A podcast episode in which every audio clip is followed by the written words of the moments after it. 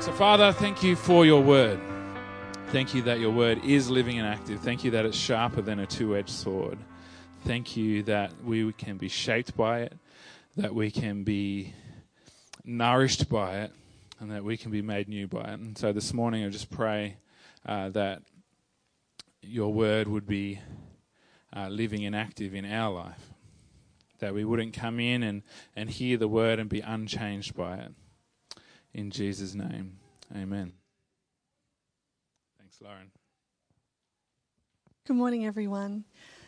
Um, this morning we're reading from Isaiah 61, starting at verse 1. Um, I'll let you have a chance to look it up if you want to. Okay, Isaiah 61, starting at verse 1. The Spirit of the Sovereign Lord is on me because the Lord has anointed me to preach the good news to the poor. He has sent me to bind up the brokenhearted, to proclaim freedom for the captives, and release from darkness for the prisoners, to proclaim, proclaim the year of the Lord's favour and the day of vengeance of our God, to comfort all who mourn and provide for those who grieve in Zion, to bestow on them a crown of beauty instead of ashes, the oil of gladness instead of mourning and a garment of praise instead of a spirit of despair. They will be called oaks of righteousness, a planting of the Lord for the display of his splendour. They will rebuild the ancient ruins and restore the places long devastated. They will renew the ruined cities that have been devastated for generations. Um, we've already prayed, but I'm still going to encourage you to stand as we come to God's Word this morning. We activate our bodies, and um, we've been sitting a bit this morning, and we've had some great times of worship. We've been up and down, but just encourage you to stand. If you've got your Bible with you, get your own Bible out. The words will be on the screen as we journey through, but it's good to have your own Bible in front of you. Um, if you're going to write notes, get that out. Get yourself ready. Uh, maybe have a stretch to kind of activate the synapses in your brain. Get the get the blood flowing. Okay, and you can sit down. And, and, and for those of you that loved it like Abraham, um, you, can stre- you can get active a bit more later, um, and we'll let those who feel a bit more awkward sit down. So, we've been talking about life renovation. This is the third week of our series on life renovation.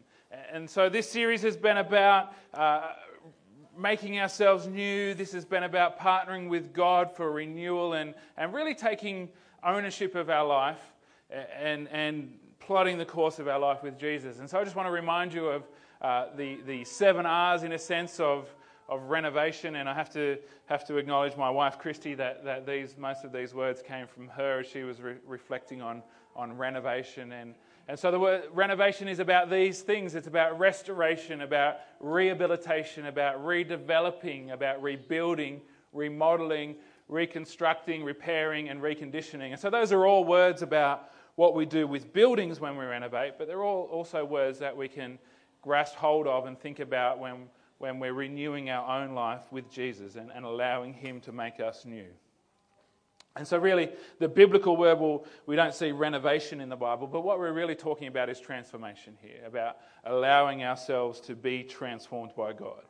And so, I want to read for you this morning to begin with a, a familiar verse. It's Romans 12 2 that a lot of us would be familiar with that speaks of transformation, but I want to read it from an unfamiliar passage, sometimes an, un, uh, sorry, an unfamiliar translation. Sometimes we, we get so familiar with the pattern of words they don't have the impact. And so some of you may have heard of the Passion Translation. It's a, a relatively new translation that uh, one man who's, who's a, a, biblical scholar but's been working through um, translating various books. So mostly you can only buy it as um, individual books of the Bible. But Romans 12:2 in that translation says this Stop imitating the ideals and opinions of the culture around you, but be inwardly transformed by the Holy Spirit through a total reformation. It's, it's got one of those, an R word in there. We could change that to renovation for our, us this morning.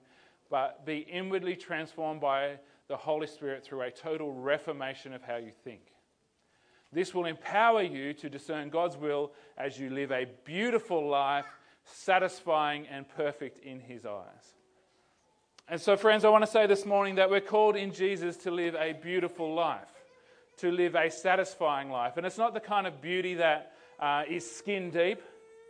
It's not the kind of beauty that, that you get from putting on a mask that you think others will perceive as beautiful.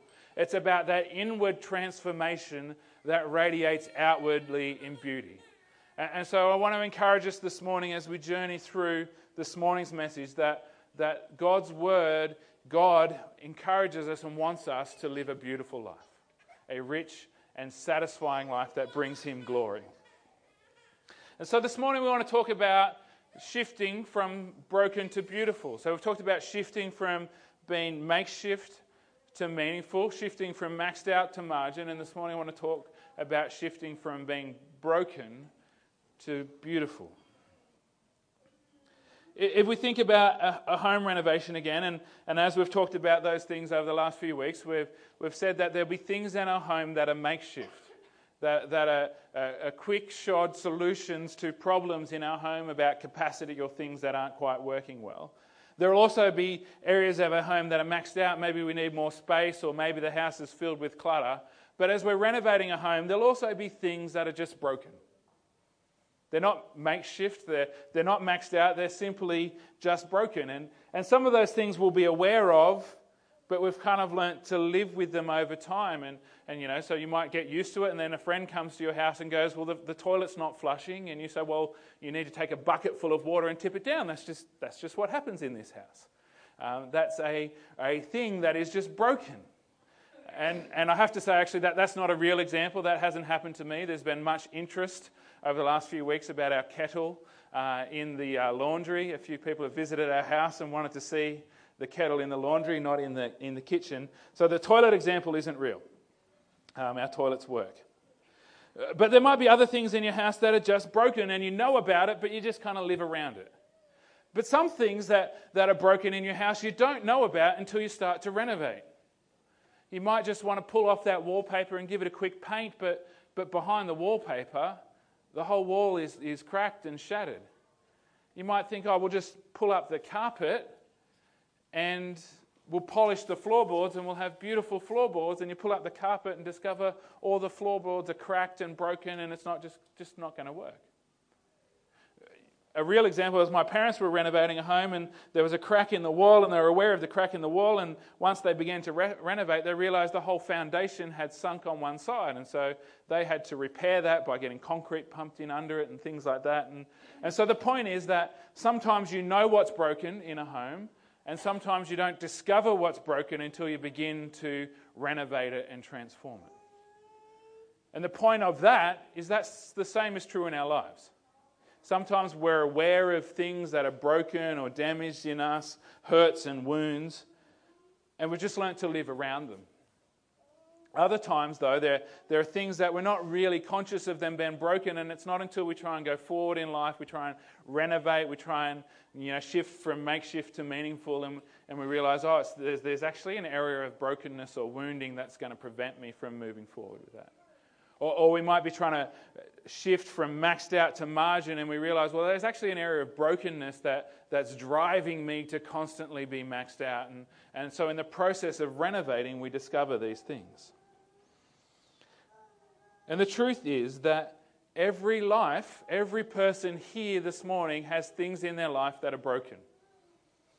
In Romans, Paul talks about all of creation, and, and you are part of creation. All of creation is groaning waiting for the sons of God to be revealed. That's waiting for, for Jesus to come again and, and to bring complete newness to heaven and earth. And so, everybody, every life has areas that are broken. And so, part of making this shift from, from being broken to, to beautiful, and again, not talking about skin deep beauty, but inner beauty that radiates outward, is acknowledging this truth about us acknowledging this truth about myself and yourself that there are things in my life that are broken. We've talked a bit about how the world conditions us to think, and, and the world actually conditions us to not want to let anybody be aware of this about us. That, that, we, that we want the world to think that there's nothing about me that's broken, there's nothing about me that's wounded or damaged or hurt. I am the perfect person. And, and so beginning to shift from, from brokenness to see healing in these places so that our life will radiate with beauty is, is acknowledging this truth that there are things in my life that are broken. Uh, I read in a book, though, recently that we should never put a full stop where God wants to put a comma. We should never end a sentence. We should never end a story when that's just partway through God's story. And, and so there's actually should be a comma in this sentence. There are things in my life that are broken, but God, but God, how many great sentences have that, those two words in it? But God. There are things in my life that are broken, but God wants to restore them to beauty. If you take nothing away from the next little while this morning, um, I'm going to unpack that a little bit more. We're going to talk about that a little bit more. But if you take nothing else away from this morning, grab hold of that. There are things in my life that are broken, but God wants to restore them to beauty. That's the truth I want us to lay hold of this morning. There are things in my life that are broken, but God wants to restore them to beauty. It's God's desire to take us from broken to beautiful. In, in Psalm uh, 147, verse 3, it says, The Lord heals the brokenhearted and binds up their wounds. See, God is a healing God. He's a God who wants to draw near to those who are broken. He's a God that wants to embrace the wounded and He wants to bind them up and heal them. He wants to turn their brokenness to beauty. See, this is shifting from broken to beautiful is not just about a catchy title. It's not just about some nice alliteration, which I love so much. If you're not sure what alliteration is, it's beginning letters, beginning words with the same letter. Being broken and shifting to beautiful is God's heart's desire for you. In Isaiah 53 5, it says this But he, that he is prophesying about Jesus, but he was pierced for our transgressions. He was crushed for our iniquities. The punishment that brought us peace was upon him, and by his wounds we are healed. So Jesus was, was crushed for our iniquities. He, he died for our sins. We're, we're, we're mostly familiar with that, at least in a theological sense. He was punished for our peace. His, his punishment, his turmoil turmoil purchased peace for our lives. But he was also wounded that we might be healed.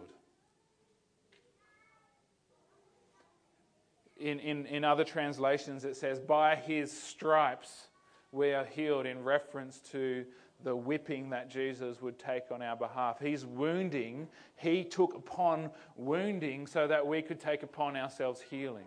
Jesus' desire, God's desire to shift us from broken to beautiful is so strong that he wanted to bear our brokenness himself so that we wouldn't have to anymore. That is his desire for us. This morning, uh, Lauren read for us from Isaiah 61, and, and I just want to share with you that in the original context, that that is a prophecy from God into the midst of the deepest brokenness that God's people have ever experienced in a physical sense. It's, it's a word speaking restoration, proclaiming the year of the Lord's favor and blessing to a broken, shattered, and ruined people.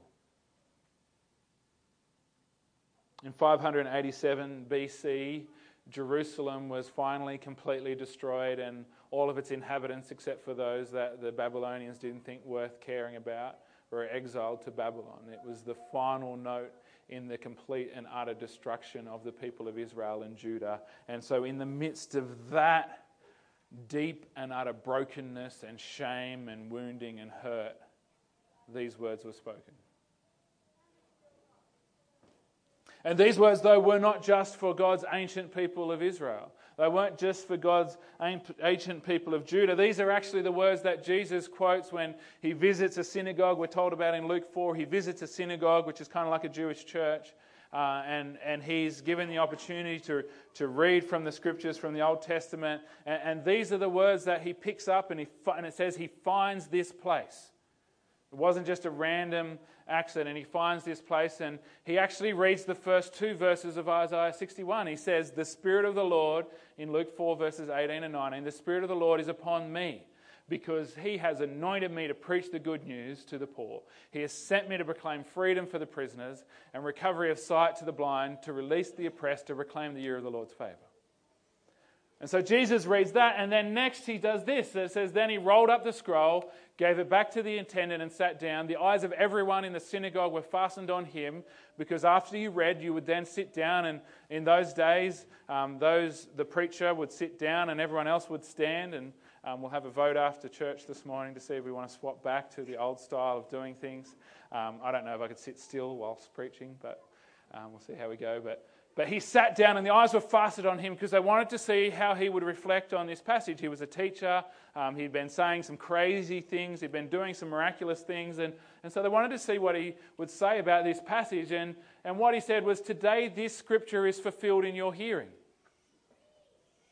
If we read the story on, they were not pretty happy about that, but, but we're not going to focus there because they understood the weight of what he was saying. What Jesus was saying is that this passage is about me and what I will do in the world. Yes, it was about the physical restoration of Israel and the rebuilding of the walls of Jerusalem and the rebuilding of the temple. Yes, it was about the people coming back from, from exile and being placed back in God's promised land, something that had never happened before for an exiled people. But, but it was mostly about Jesus coming and what he would do and what would be achieved through his death and resurrection. And I don't believe that Jesus was just referring to, there's, there's a reason he read the first two chapters of Isaiah 61, but I don't believe he was just referring to those two verses from the Old Testament. See, elsewhere, Jesus makes lots of allusions and, and says plainly that all of the law and the prophets, all of the Old Testament, pointed to who Jesus is and was and what he would do. And so these words in Isaiah chapter 61 are not just for God's ancient people of Israel and Judah, they're for you and me. What God desired to do for ancient Israel is what he desires to do for us today. And so Jesus read from the first two verses of Isaiah 61. And actually, we just want to spend some time this morning just picking through the next two verses and, and focusing in on, on, on, on God's desire for you and I to shift us from broken to beautiful. And so, Isaiah 63, verse 3, it says this the prophet says this of us. It says that his desire is to bestow a crown of beauty instead of ashes. A crown of beauty instead of ashes. And so, you can't get much more broken than ashes.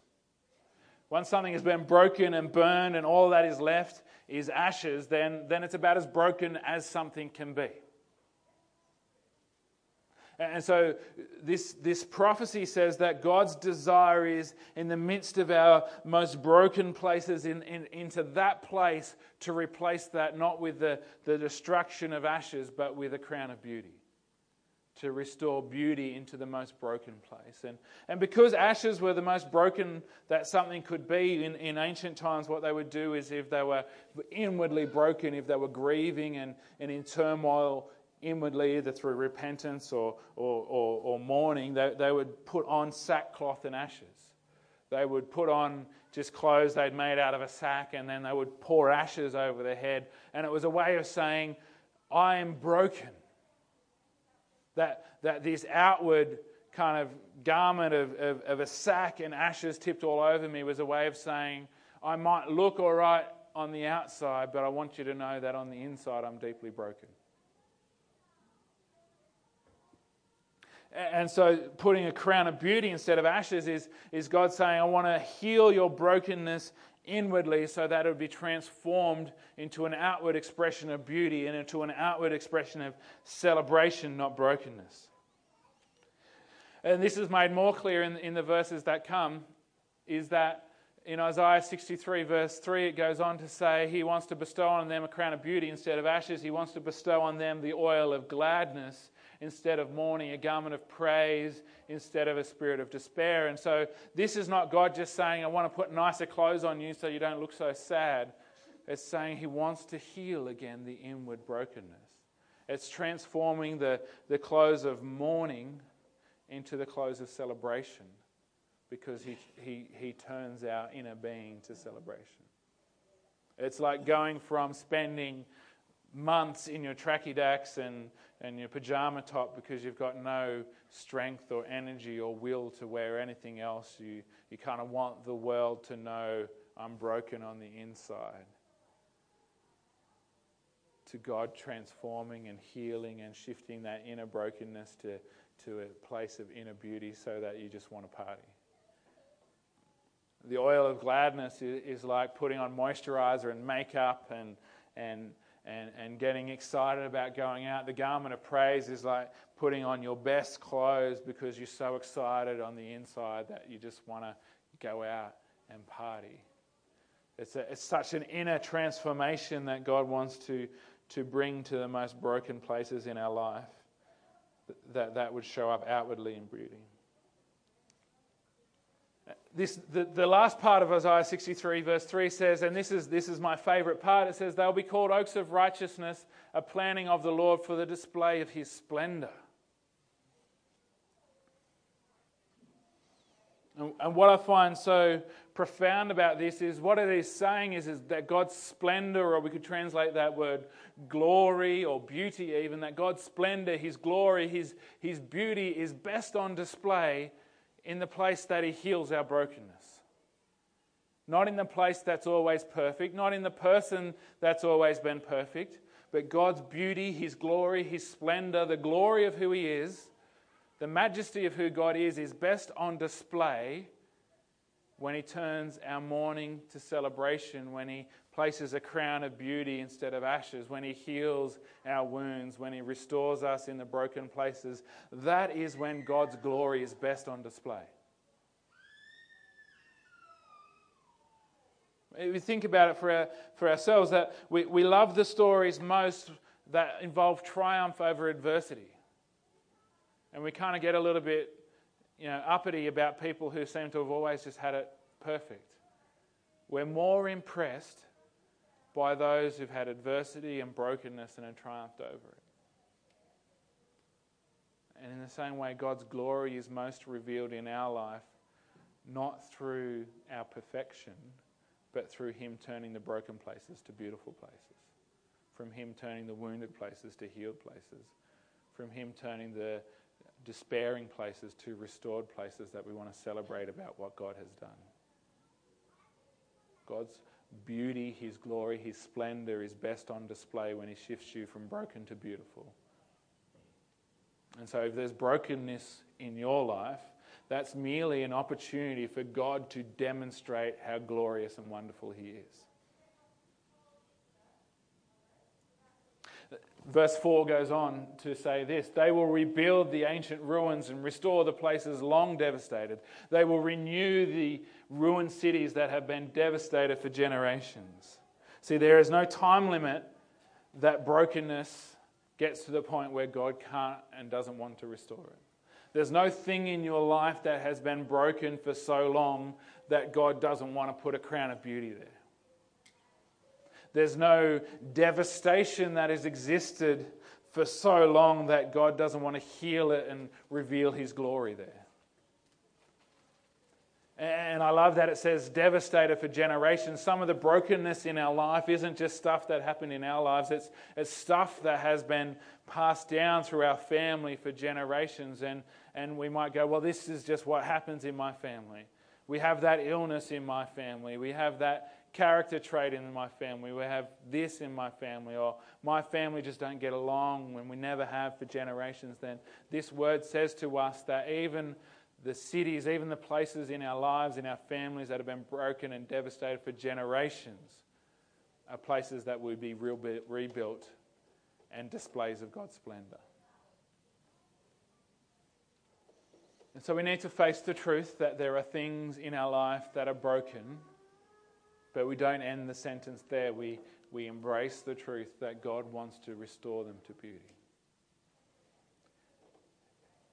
God wants to renovate and to make us new. And I want to say this morning that God doesn't want to do a knockdown rebuild. We are, we are made new in Christ, we are a new creation, but it doesn't say that, that Jesus wants to knock us out of the way and replace us with somebody else. He wants to renovate who you are. He wants to restore and heal who you are. Uh, it could have said uh, in Isaiah chapter 61, it could have said God's going to find them a new place and they're going to build new, shiny, polished cities and, and they're going to start again, afresh. But, but that's not what the prophet says. He says they're going to go back to the place of brokenness. They're going to go back to the promised land and they're going to rebuild and restore there. And so God doesn't want to replace you with somebody else. More shiny, more new, more perfect in your eyes. He wants to restore your brokenness. He wants to heal your wounds. He wants to make you a radiance of His glory in the world. God wants to take you from broken to beautiful without changing your unique identity, without making you somewhere else. And if we think about the only places that, that brokenness is part of something's identity is ancient ruins, it's, it's tourist attractions. And I love you, but you are not a tourist attraction. God's desire for you is, is not for people to come and see your brokenness and remember what was and what could have been. And, oh, gee, wasn't Carl was once a great man, but look at the broken thing he is now. God doesn't want Carl to be a tourist attraction. God wants Carl to be a display of God's glory and splendor through healing the broken places. And we had the opportunity to, to hear some of that in his testimony a while ago. We are called to be beautiful and to be different. But, but what does that shift from, from broken to beautiful look like? What does it? It's all very well and good to think, oh, yeah, God wants to shift us from broken to beautiful. God wants to, to make us new and to heal us. But, but what does that actually look like? See, all through this series, it's been a fairly practical series about, okay, here's what we go away and do and reflect on. And, and so, what does broken to beautiful actually look like? And to kind of illustrate that for us this morning, I want to paint two pictures in a sense. And so, the first picture I want to paint of what it looks like to shift from broken to beautiful is, a, is the picture of just one touch of the edge of Jesus' cloak. Just one touch of the edge of Jesus' cloak. And, and so, in Luke chapter 8, verses 42, we have this story, 40, starting at verse 42, we have this story of a, of a woman's healing that is just wedged into the middle of some other stories. It's just wedged into the middle of another story about a, a dead girl been raised to life, and, and it's planted in the middle of that. And it says this it says, As Jesus was on his way, the crowds almost crushed him. And so he was on his way um, to, to the home of uh, a Roman ruler whose daughter had passed away. And Jesus raised him to life. But it says that as Jesus was on his way, the crowds almost crushed him. And a woman was there who had been subject to bleeding for 12 years, but no one could heal her. She came up behind him and touched the edge of his cloak, and immediately her bleeding stopped. And so this woman's brokenness was instantly healed with just one touch of Jesus' cloak. Her physical brokenness that she had lived with for over 12 years, and, and elsewhere um, in other Gospels, we understand that she'd sought treatment from, from many different sources, and, and, and all that she had had basically been spent on seeking healing for a physical illness. But then she came to Jesus, and just one touch of his cloak and her physical brokenness was healed in a moment. But a brokenness, because of her physical brokenness, was more than physical the kind of illness that she had would have meant that she was socially broken, spiritually broken, relationally broken, and emotionally broken. She would have been an outcast in her society. And so the story doesn't end there. That's not the full stop in this woman's story. Jesus wanted more for her. And so we go on in verse 45 to read Jesus saying, Who touched me? And when they all denied it, Peter said, Master, the people are crowding and pressing against you. But Jesus said, Someone touched me. I know power has gone out from me. Then the woman, seeing that she could not go unnoticed, came trembling and fell at his feet in the presence of all the people. That line is important. In the presence of all the people, she told why she had touched him and how she'd been healed. Then he said to her, Daughter, your faith has healed you. Go in peace. And so this woman's physical brokenness was already healed, but Jesus wanted more for her.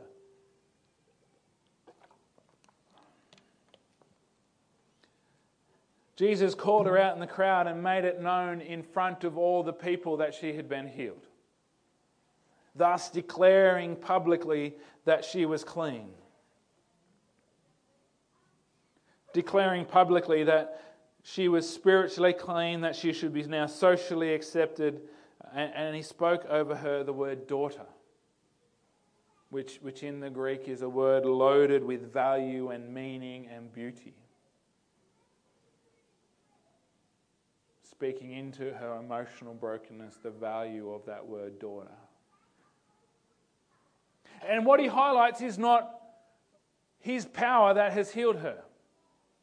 He doesn't say, In my awesomeness, I have healed you, now you may go. He says, Daughter, your faith has healed you. See, he makes this broken woman a spiritual hero in front of all the people. He shifted her brokenness to not just healing and, and, and physical restoration, but to a beautiful story that we're still telling 2,000 plus years later. See, Jesus wanted more for her. Just one touch of the edge of his cloak gave her a, a crown of beauty instead of her ashes.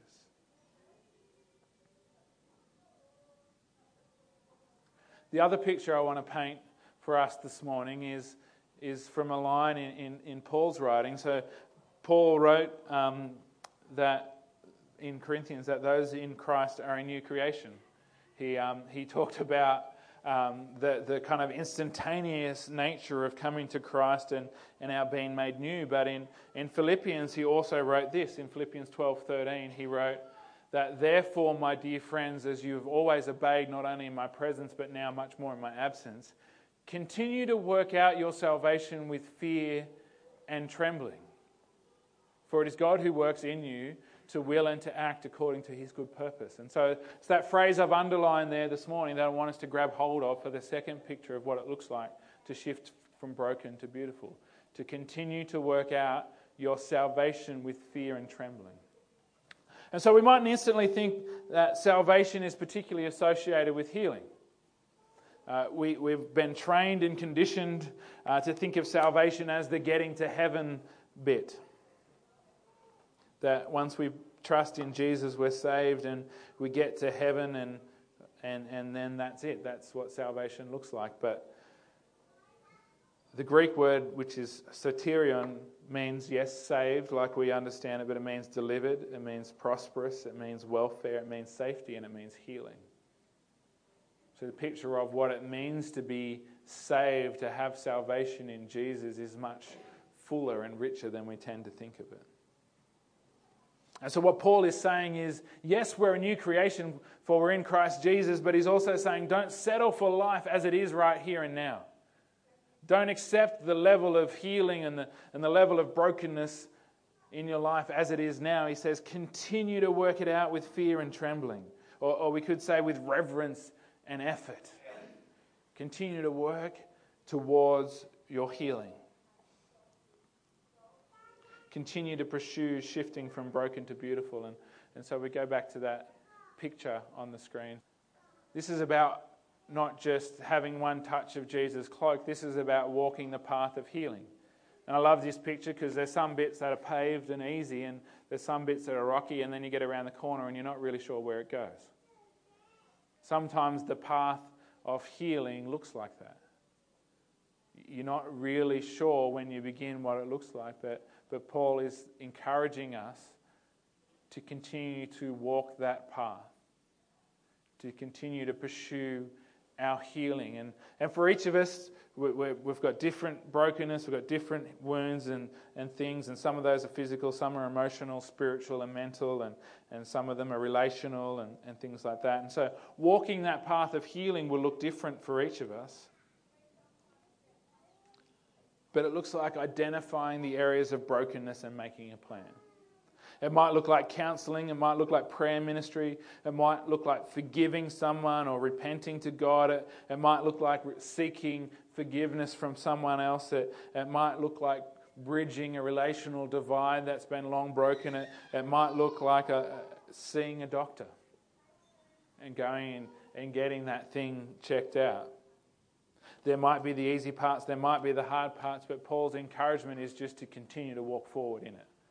Don't accept brokenness as the permanent condition of your life. And then in the next few verses in Philippians 2 14 to 15, Paul attaches this encouragement to keep walking forward in your journey of healing with a, with a picture of broken and beautiful.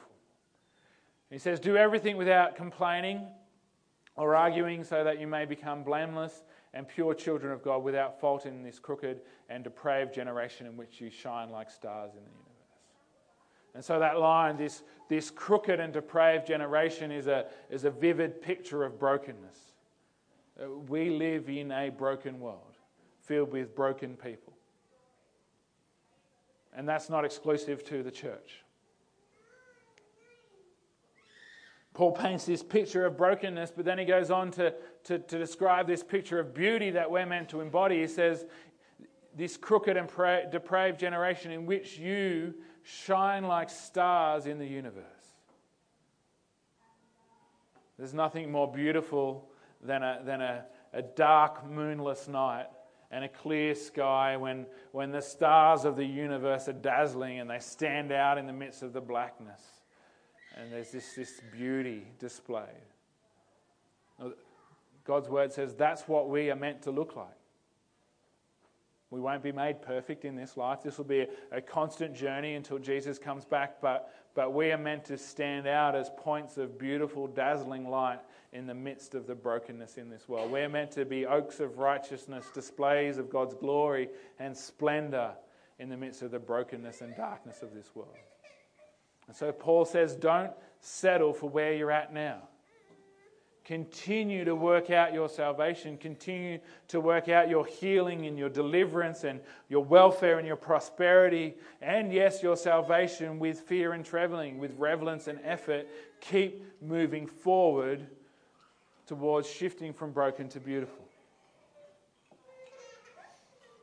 And before we wrap up, though, I just want to return back to the story of the woman who was healed by one touch. Because we might, we, we might see those two pictures this walking the path of healing and this, well, just one touch of Jesus' cloak. And we will, if you're anything um, above zero on the IQ quotient, you would say, well, I'll have the one touch version. Thank you very much. And so I just want to come back to this woman's story and, and just remind us about a few things. We're just going to leave that picture up there and um, and um, uh, thank you to the artist, and I was hoping I could read yet. Simon Dewey, I have no idea who he is, but I just wanted to read his name out um, so that if you want to look up the painting, this painting is called The Hem of His Cloak. Um, and so just to really appreciate that picture, and it really vividly portrays this moment for us. And, and I want to remind us, though, in that story, it says that Jesus was almost crushed by the crowd. Who has ever tried to force their way through a large crowd? Is it easy? No. Is it easy to get anywhere through a crowd that's pressing and crushing around? It's not. See, this woman wasn't sitting at home on the couch and Jesus walked into a room and his cloak accidentally brushed up against her leg and she was healed. She wasn't even sitting on the side of the road and, and Jesus walked by and there's plenty of space around and, and he happened to brush up against her and she was healed. This woman pushed and shoved and elbowed and nudged her way close enough to Jesus that she could reach out and touch his cloak.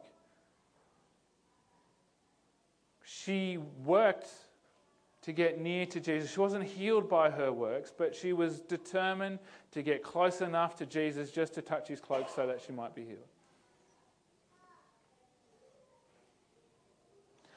We also remember that she had sought healing for 12 years. She, she would have sought prayer in synagogues if she was ever allowed into them or by people from synagogues. She, she sought healing from, from physicians. She'd spent all that she had on healing. And so we'd forgive her if she just said, Well, what's this guy going to be different? Why is this time going to be different? Why should I bother getting off the couch again? But see, she refused to put a full stop because she knew that that wasn't the end of her story with God. She refused, after 12 years of trying to be healed, of trying to see shifting from broken to beautiful, she refused to let that be the end of her story. And so she got up. She went out. She pressed through the crowd and she touched the edge of Jesus' cloak, and she was healed in more ways than she could have possibly imagined. And see, what I want to encourage us this morning is that these two pictures aren't actually that different. So, to continue to work out our salvation with fear and trembling or, or reverence and effort, we don't do that apart from Jesus.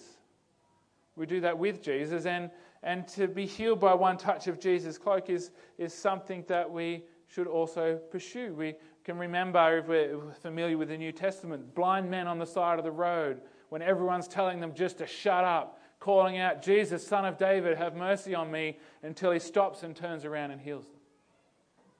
Jesus had already walked past, but they yelled out and got their healing.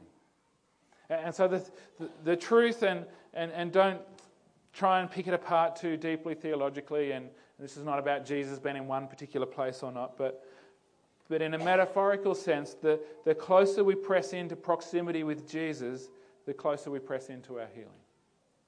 The more we pursue Jesus in our life, the closer we draw to our own healing to our own shift from broken to beautiful.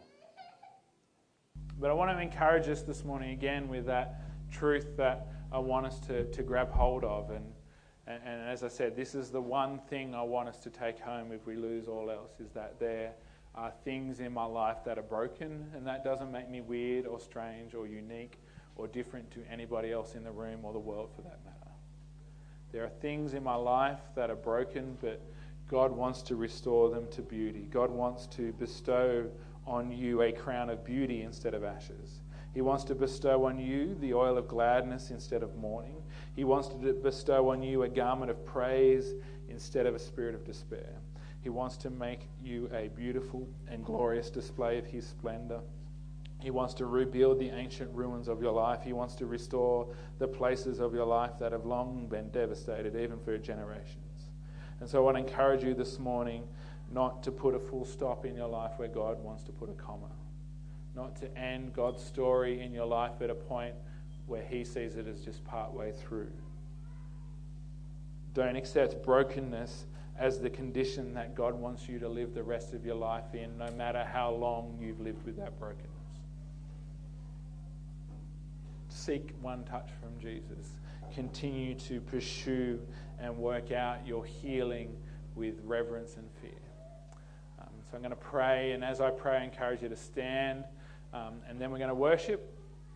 And if you'd like some specific prayer um, into a specific area of your life, if there's something in your life that, that's just broken, um, you don't even have to tell us what it is, but I just encourage you to, come out the front and we'll just have some people pray for you. Uh, while others head off for morning tea, or if there's someone else that you prefer to pray for you this morning, then feel free to ask them. There's nothing special about this space, but we just want to create that opportunity for you. So let me pray and then let's just sing and worship. Come near to Jesus and pursue healing. Father God, we thank you that you love us deeply and completely, that you accept us without reservation just as we are.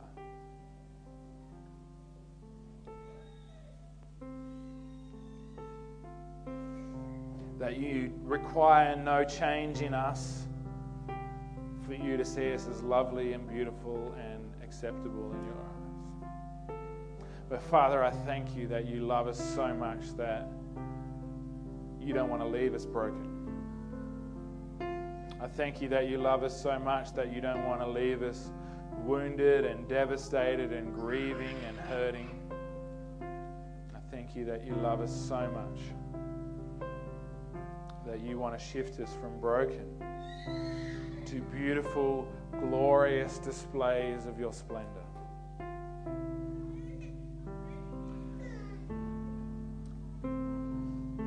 And so, Jesus, as Jesus said, Father, to the woman who was healed by one touch of your cloak, she, he spoke over her that it was her faith in Jesus that had made her well. And so, Father, I pray this morning that you would release faith over us, that, that we would believe that you can make us well. Father, I pray for faith and belief for us that in the places where we we might just simply not have the capacity to believe that you could shift that place from broken to beautiful, I pray that you would give us a mustard seed of faith to believe that we could be made beautiful, that you could shift that pile of ashes to a crown of beauty. We declare, Jesus, that we believe. Help us in our unbelief. In your name we pray, Jesus. Amen.